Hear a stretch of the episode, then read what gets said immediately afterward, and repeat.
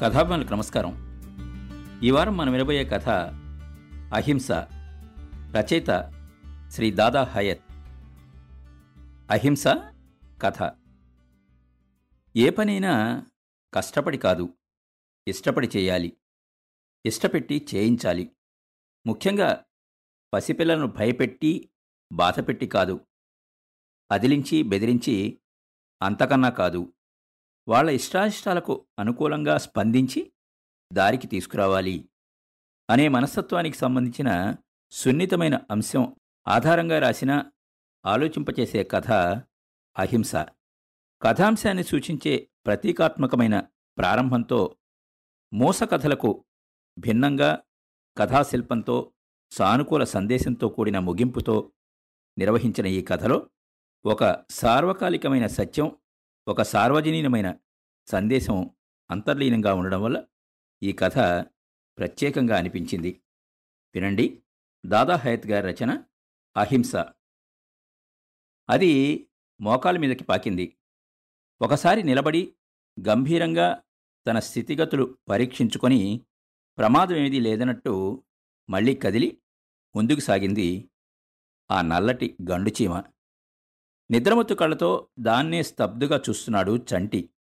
అంతవరకు ఓపిగ్గా దాన్ని గమనిస్తూ వచ్చాక దానిమీద హఠాత్తుగా ఆసక్తిపోయి విసుగు పుట్టేసి బొటనవేలికి మధ్యవేలుని సంధించి లాగి ఒకటి తగిలించాడు.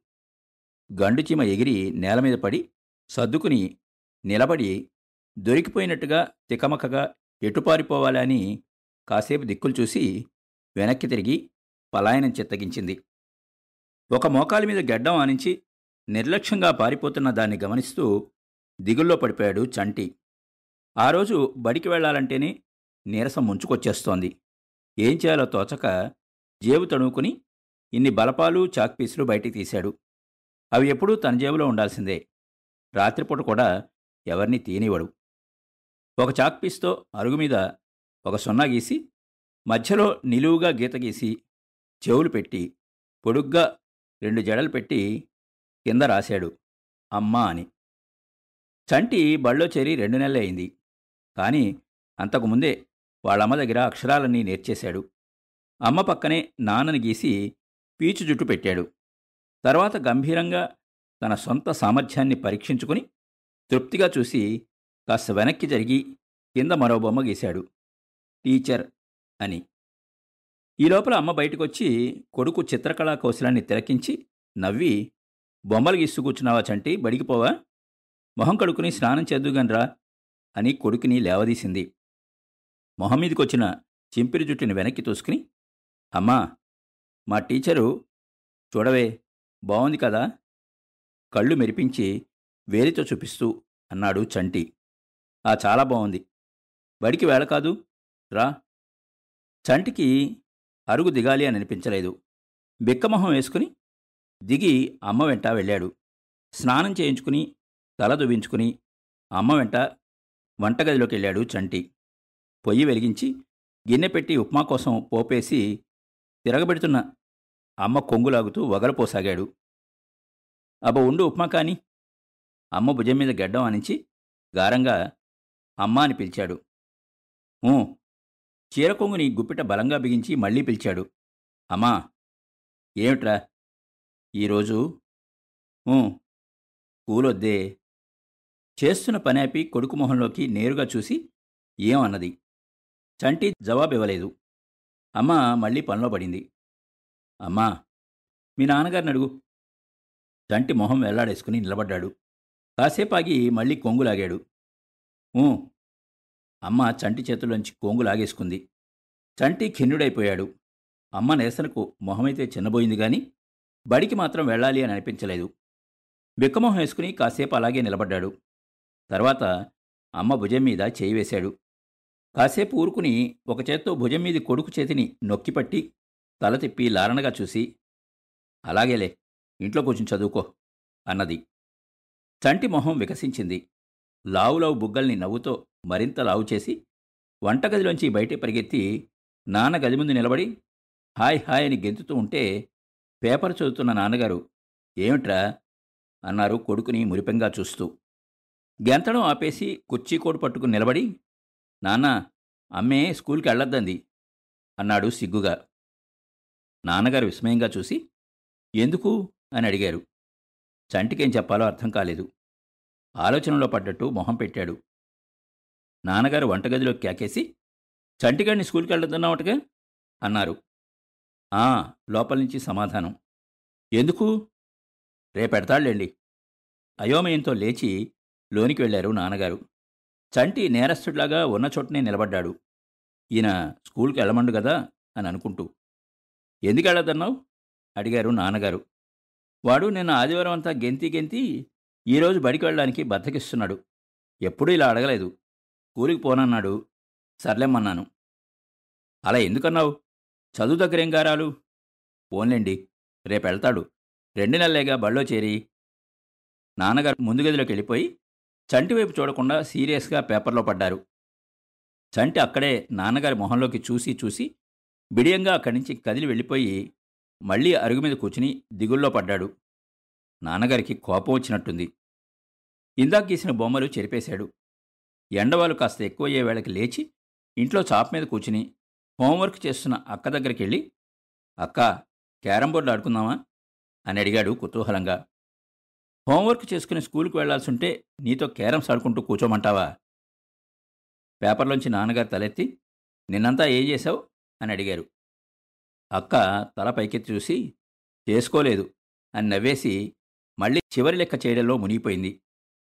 చంటి బాసం పట్టేసి కూర్చుని బుద్ధిగా అక్క చేస్తున్న పనివైపు చూస్తూ చదవడానికి ప్రయత్నించాడు. అసలేమీ అర్థం కాలేదు. విసుపుట్టి లేచి పెరట్లోకి వెళ్ళాడు బంతిపూ మీద కూర్చుని సీతాకోచిలక ఒకటి కనిపించింది. చప్పుడు చేయకుండా వెళ్ళి పట్టుకోబోయాడు. సీతాకోక చిలుక ఎగిరిపోయి మరోచోట వాలింది. చంటి మళ్ళీ దాన్ని పట్టబోయాడు. అది ఆకాశంలోకి లేచి పెరటిగోడ దాటి ఎగిరిపోయింది. చంటి నిరాశపడిపోయి ఇంకేమన్నా సీతాకోకచిలుకలు ఉన్నాయా అని చూశాడు. లేవు. ఇంకొంచెం ముందు వచ్చుంటే ఉండేవి. చంటి బంతిపూలు కోద్దామని ఆలోచించాడు. అమ్మ తిడుతుంది. నేల మీదికి చూశాడు. పెరటిగోడ మొదట్లో గడ్డిపూలున్నాయి వెళ్ళి ఒక్కొక్కటి కోస్తూ ఉంటే వానపాము ఒకటి బద్ధకంగా కదులుతూ కనిపించింది. చంటి అటు ఇటు చూసి ఒక ఎండుపూలను ఏరి వానపాముని కదిలించాడు. అది కాస్త వేగంగా కదిలి ఒక గడ్డి మొక్క పక్కనున్న చిన్న బొరియలోకి దూరిపోయింది. ఎండుపులతో బొరియలోకి గుచ్చాడు. వానపాము బయటికి రాలేదు. గడ్డి మొక్క పట్టి పీకాడు. బొరియ పెద్దదైంది కానీ వానపాము మాత్రం రాలేదు. అయితే బలంగా పీకేసరికి గడ్డి మొక్క వేళ్ళతో సహా ఊడొచ్చి చంటి వెనక్కి చిత్తడిలోకి పడ్డాడు. తిచి బురదైపోయింది. ఒరే చంటి ఉప్మా తిందుగాన్రా. లోపల నుంచి అమ్మ కేకేసింది. మొహమంతా చిన్నబుచ్చుకుని లోపలికొచ్చిన చంటిని చూసి చేచి గాడిద ఇందాకే కదరా స్నానం చేశావు? అని బుగ్గగిల్లి లాక్కెళ్ళి చొక్కాలాగు తీసేసి నీళ్ళగదిలో చంటి కాళ్ళు చేతులు కడిగింది. చంటికి బుగ్గ మంట పెట్టింది. కళ్ళలోకి నీళ్ళొచ్చాయి. రోషం వచ్చింది. అమ్మ లోపలికి తీసుకెళ్ళి వేరే బట్టలు వేసి ఉప్మా పెట్టింది. చంటి ఉప్మా తిని వీధి గుమ్మం దగ్గర నిలబడ్డాడు. పక్కింటి హరిగాడు పలకా పుస్తకం పట్టుకొచ్చి ఏరా కిరణ్ బడికి రావా? అని అడిగాడు. చంటి పోజుగా తల పైకెగరేసి లేదు అన్నట్టుగా తలూపాడు ఏ? మా అమ్మ వెళ్ళొద్దంది. హరికి అర్థం కాలేదు. దేనికి? నేనే పోనన్నాను. అసలు స్కూల్కే రావా? వస్తాను ఈరోజు రాను. మరి మీ అమ్మ కొట్టదా? మా అమ్మ కొట్టదుగా అన్నాడు చంటి గర్వంగా. హరి వెళ్ళిపోయాడు. చంటి ఇంకాసేపు అక్కడే నిలబడి ఇంట్లోకొచ్చాడు. తెలుగు వాచకం ముందేసుకుని కూర్చుని బొమ్మలు చూడడం మొదలుపెట్టాడు. కాసేపటికి అక్క స్కూల్కి వెళ్ళిపోయింది. బట్టలేసుకుని నాన్నగారు పదింటికి ఆఫీస్కి వెళ్ళిపోయారు. పుస్తకం పక్కన పడేసి విసుగ్గా హాల్లోకి వచ్చాడు చంటి. ఆదివారానికి మామూలు రోజుకి తేడా అప్పుడు తెలిసింది. క్యారమ్సు బంతాట ఆడడానికి అక్కలేదు. స్కూల్కి వెళ్ళిపోయింది. ఒళ్ళో కూర్చోబెట్టుకుని కథలు చెప్పడానికి మురిపించడానికి నాన్నగారు లేరు. ఇల్లంతా బోసిపోయి మోగగా కనిపించింది. నాన్నగారి కుర్చీ ఖాళీగా కనపడితే దిగులుగా వెళ్ళి కూర్చుని బల్ల మీదున్న లావుపాటి పుస్తకాన్ని ఒళ్ళో పెట్టుకుని పేజీలు తిప్పడం మొదలుపెట్టాడు. లోపల బొమ్మలేమీ లేవు. చంటికి ఒకసారి నాన్న చెప్పిన విషయం గుర్తుకొచ్చింది. నాన్న ఈ పుస్తకం చదువుతుంటే ఏమిటి నాన్న అది? అని అడిగాడు తను. నా పుస్తకం నాన్న. ఏముంటుంది అందులో? ఆఫీస్ మాటలు ఉంటాయి ఓ! అని అర్థమైపోయినట్టు కళ్ళు మెరిపించాడు. ఎంత పెద్ద పుస్తకమో! అన్నాడు తను మళ్ళీ. నాన్నగారు నవ్వి నువ్వు రోజూ స్కూల్కెళ్ళి బాగా చదువుకుంటే ఇంతకంటే పెద్ద పుస్తకాలు చదివేస్తావు అన్నారు. తనకు భలే సంతోషం వేసింది. ఈ విషయం గుర్తుకు రాగానే హాయిగా నవ్వుకుంటూ కుర్చీ వెనక్కి వాలి ఆలోచనలో పడ్డాడు. తను స్కూల్కెళ్తాడు బాగా చదువుకుంటాడు నాన్నగారిలాగా పెద్ద పెద్ద పుస్తకాలని చదివి పారేస్తాడు. ఒళ్ళోని పుస్తకం అపురూపంగా కనిపించి దాన్ని ప్రేమగా నిమిరి జాగ్రత్తగా బల్ల మీద పెట్టాడు. గుండెలు ఉరకలు వేస్తుండగా అమ్మ దగ్గరికి పరిగెత్తాడు. అమ్మా అమ్మా నేనే నాన్నార్లా పెద్ద పెద్ద పుస్తకాలని చదివేస్తాను పెద్దయ్యి అన్నాడు ఉత్సాహంగా. ఊహూ అంది అమ్మ నిరాసక్తత చూపుతూ. ఇంతింత పెద్ద పుస్తకాలు రెండు చేతుల నడమ గొప్ప ఖాళీని చూపుతూ అన్నాడు. ఎలా నువ్వు సరిగా బడికేవాళ్ళవు కదా? చంటి ఉత్సాహం నీరుగారిపోయింది. ఖిన్నుడే వెళ్ళిపోతున్న కొడుకును చూసి నవ్వుకున్నది అమ్మ. చంటి పెరట్లోకొచ్చాడు. బాగా ఎండ కాసింది ఆడుకోవాలి అని అనిపించలేదు. ఇంట్లోకి వచ్చేశాడు మళ్ళీ వెళ్ళి నాన్నగారి కుర్చీలో కూర్చున్నాడు. హరిగాడు ఏం చేస్తున్నాడో? నిన్న హరిగాడితో తను ఎంత ఆడుకున్నాడో? హరి గుర్తుకొచ్చేసరికి చంటికి స్కూల్ గుర్తుకొచ్చింది. స్కూల్తో పాటు టీచర్ గుర్తుకొచ్చింది. టీచర్ అంటే చంటికి భలే ఇష్టం. ఎన్నెన్నో కథలు చెబుతుంది. కొట్టనే కొట్టదు. నల్లటి టీచర్ మొహాన్ని గుర్తుకు తెచ్చుకున్నాడు చంటి. ఆవిడ మొహానికి మందంగా పూసుకునే పౌడరు నుదుట ఎర్రటి తిలకంబొట్టు కళ్ళకు పెద్ద పెద్ద కళ్ళద్దాలు వదులుగా వేసుకునే జడ చేతిలో బెత్తం. ఇంకా బల్ల మీద డస్టరు చాక్పీసులు బ్లాక్ బోర్డు అన్నీ గుర్తుకొచ్చాయి. టీచర్ ఎవరినీ కొట్టదు.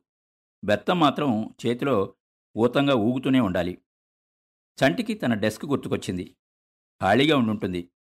చెప్పలేనంత దిగులేసింది. లేచి ఇంట్లోంచి బయటికెళ్ళాడు. బయట దూరంగా రోడ్డు పక్కనే ఒక చెట్టు మొదట్లో కొంతమంది చింపిరి పిల్లలు గోళీలాడుతున్నారు. వెళ్ళి కుతూహలంగా చూస్తూ నిలబడ్డాడు. చంటికి గోళీలాడడం రాదు. వాళ్ళలో ఒకడు ఎడంచేత్తో గోళీలు విసిరి కుడిచేత్తో కొట్టడానికి ఒక కన్ను మూసి తెరచిన రెండో కంటి చివర మునివేళ్ళతో గోళీని పట్టుకుని గురి చూస్తూ చేతిని ముందుకి వెనక్కి ఆడిస్తూ ఉంటే భలే తమాషాగా అనిపించింది. చంటి చూస్తూ ఉండగానే వాళ్ళలో వాళ్ళకి కొట్లాటలు మొదలయ్యాయి. రెండోవాడు మొదటివాడిని తిడుతూ ఎడంచేత్తో వెనక్కి తోసేశాడు. మొదటివాడు ముందుకు లంఘించి రెండోవాడిని చంకలో రిక్కించుకుంటే వాడు మొదటివాడిని మోచేత్తో పొత్తి కడుపులోకి గుచ్చాడు. చంటికి భయమేసి ఇంట్లోకి దూరిపోయి పెరట్లోకి వెళ్ళాడు మూడు రాళ్ళను ఏరి తను గోళీలాట మొదలుపెట్టాడు. ఎండలో చురుకుపాలు చాలా పెరిగింది. ఒంటరిగా ఆడినంతసేపు ఆడి రాళ్ళు పారేసి ఇంట్లోకొచ్చాడు. అమ్మ బియ్యం చెరుగుతోంది. దగ్గరికెళ్ళి అమ్మా తాయలం చేయవు అని అడిగాడు. రోజు తాయలం ఎక్కడి నుంచి తెచ్చేదిరా? నిన్న తినలేదు? ఓహో చెయ్యి. ఓహో నిన్నంటే అక్క కూడా ఉంది కదా. అక్క మళ్ళా తింటుందిలే. ఓ బాగుంది నువ్వు స్కూల్కి వెళ్ళనప్పుడల్లా తాయాలు చేసి పెట్టాలే? ఆదివారం పూటంటే అందరూ ఉంటారు. అందరూ తింటారు. మళ్ళీ ఆదివారం చేస్తానులే. ఉక్రోషంగా చంటి అక్కడి నుంచి వెళ్ళిపోయాడు. ఇప్పుడు పూర్తిగా ఒంటరితనం కనిపిస్తోంది. ఆడుకోవడానికి ఎవరూ లేరు. వెళ్ళి క్యారం బోర్డు ముందేసుకుని ఒక్కడే ఆడడం మొదలుపెట్టాడు.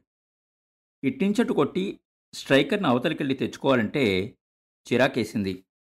బోర్ని ఎత్తకుండా ఎక్కడ కాయిన్స్ అక్కడే పడేసి లేచిపోయాడు. బయటకొచ్చి చూశాడు. గోళీలు ఆడుకునే పిల్లలు లేరు. అమ్మ దగ్గరికి వెళ్ళి అమ్మా కథ చెప్పు అన్నాడు. పనులు చేసుకుంటే కథలు కావాల్సి వచ్చాయా పనిది పో అన్నది అమ్మ. అక్కడే కూర్చుని అమ్మ బియ్యం చెరుగుతుండగా చూస్తూ మెల్లగా జరిగి ఒళ్ళో తలదాచుకోపోయాడు తోసేసింది. అప్పుడొచ్చింది ఏడుపు. లేచి నిలబడి కాళ్ళు నేలకేసి కొట్టి ఏడుస్తూ వెళ్ళి చాప్ మీద పడుకున్నాడు. మళ్ళీ అమ్మ వచ్చి పిలిచే వరకు అక్కడే ఉన్నాడు. అన్నం వండాను. తినవా? నేను తినపో. మా చంటి కదూ. రామ్మా. ఊహు. మా అమ్మ కదూ? రామ గడ్డాన్ని చేరిన అమ్మ చేతిని తోసేశాడు. రావా? తాయిలం వద్దా? చటుక్కని లేచి కూర్చున్నాడు. తాయిలమా? తిందుగానిరా ఊహు బెట్టు చేశాడు. నాకే ఇక్కడే పడుకో అని అమ్మ వెళ్ళిపోతుంటే ఇంకా బతిమాలనందుకు కోపం వచ్చింది కానీ తాయిలం కోసం జూమన్ లేచి వెంట పరిగెత్తాడు. చంటి భోజనం చేశాక ఆఫీస్ నుంచి ప్యూన్ వచ్చాడు. వాళ్ళ నాన్నగారికి అక్కకి అతను క్యారియర్స్ పట్టుకెళ్తాడు. సిన్నయ్య గారు స్కూల్కి వెళ్ళలేదులా ఉంది? వెళ్ళడు. ఓ నీకే. తన్నాలన్నంత కోపం వచ్చింది చంటికి. అబ్బో అబ్బో సిన్నయ్య గారికి ఎంత కోపమో ఉడికించాడు. రోషంగా వెళ్ళి చాప్ మీద పడుకున్నాడు. చంటికి మళ్ళీ స్కూల్ గుర్తుకొచ్చింది. గుంపులు గుంపులుగా పిల్లలు తెలుగు వాచకం పట్టుకున్న టీచరు చాలా ప్రియంగా కనిపించారు. స్కూల్ మీద అనుకోని ప్రేమ ముంచుకొచ్చింది. అలాగే పడుకుని నిద్రపోయాడు చంటి. సాయంత్రం నాలుగున్నరకి నిద్రలేచి కాసేపు అటు ఇటు తిరిగి వీధి గుమ్మం దగ్గరికెళ్ళి నిలబడితే హరిగాడు స్కూల్ నుంచి ఇంటికొస్తూ కనిపించాడు. ఒరే కిరణ్ నువ్వు రాలేదురా. టీచరు భలే కథ చెప్పింది. ఉత్సాహంగా ముందుకొంగి ఏం కథ అని అడిగాడు చంటి. జింకా నక్క కథ. ఒరే నాకు చెప్పరా? తర్వాత చెప్తారా. టీచరు నువ్వు రాలేదేమంది. నువ్వు చెడిపోతున్నావని చెప్పింది. చంటి గుండె దిగజారిపోయింది. ఒరే ఈరోజు కేశవ మాస్టారు మా అందరి చేత కబడ్డీ ఆడించారు. వాళ్ళ క్లాస్ వాళ్ళకి మనకి. ఎవరు గెలిచారా మనమే. చంటి గుండె గర్వంతో నిండిపోయింది. హరి వెళ్ళిపోయాక చంటి దిగాలుగా ఇంట్లోకి వెళ్ళాడు. సాయంత్రం నాన్న అక్క వచ్చేశాక బాగా ఆడుకున్నాడు. ఊరికే నాన్న దగ్గర నుంచి అక్క దగ్గరికి అక్క దగ్గర నుంచి నాన్న దగ్గరికి తిరిగాడు. ఆ రోజు రాత్రి పడుకోబోయే ముందు అమ్మా జింకా నక్క కథ ఏమిటే? అని అడిగాడు చంటి. ఏ జింక ఏ నక్క? నాకేం తెలుసు? మా టీచర్ చెప్పిందిట. హరిగాడు అన్నాడు. అదా అని అమ్మ చెప్పడం మొదలుపెట్టింది. అనగనగా ఒక అడవిలో ఒక జింక ఉండేదిట. ఒక నక్క దాన్ని చూసి ఎలాగైనా తినేద్దామని దాంతో స్నేహం చేసిందిట. చంటి ఒళ్ళంతా చెవులు చేసుకుని కథ విన్నాడు. కథ విపరీతంగా నచ్చేసింది. బాగా పొద్దుపోయాక అమ్మ గుండెల్లో వెచ్చగా మొహం దాచుకుని ఏవో ఆలోచనలో పడిపోయిన వాడల్లా ఉన్నట్టుండి తలపైకెత్తి అమ్మా రేపు తొందరగా నిద్రలేపాలి అన్నాడు. కళ్ళు మూసు పడుకున్న అమ్మ కళ్ళు తెరిచి చూసి దేనికి? అని అడిగింది.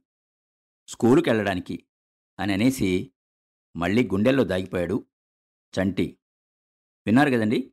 దాదా హయత్ గారి కథ అహింస. మరో మంచి కథతో వచ్చేవారం మళ్ళీ కలుద్దాం. అంతవరకు సెలవు. మీ కొప్పర్తి రాంబాబు విశ్రాంతి ఉద్యోగి ఇండియన్ బ్యాంక్ విజయవాడ.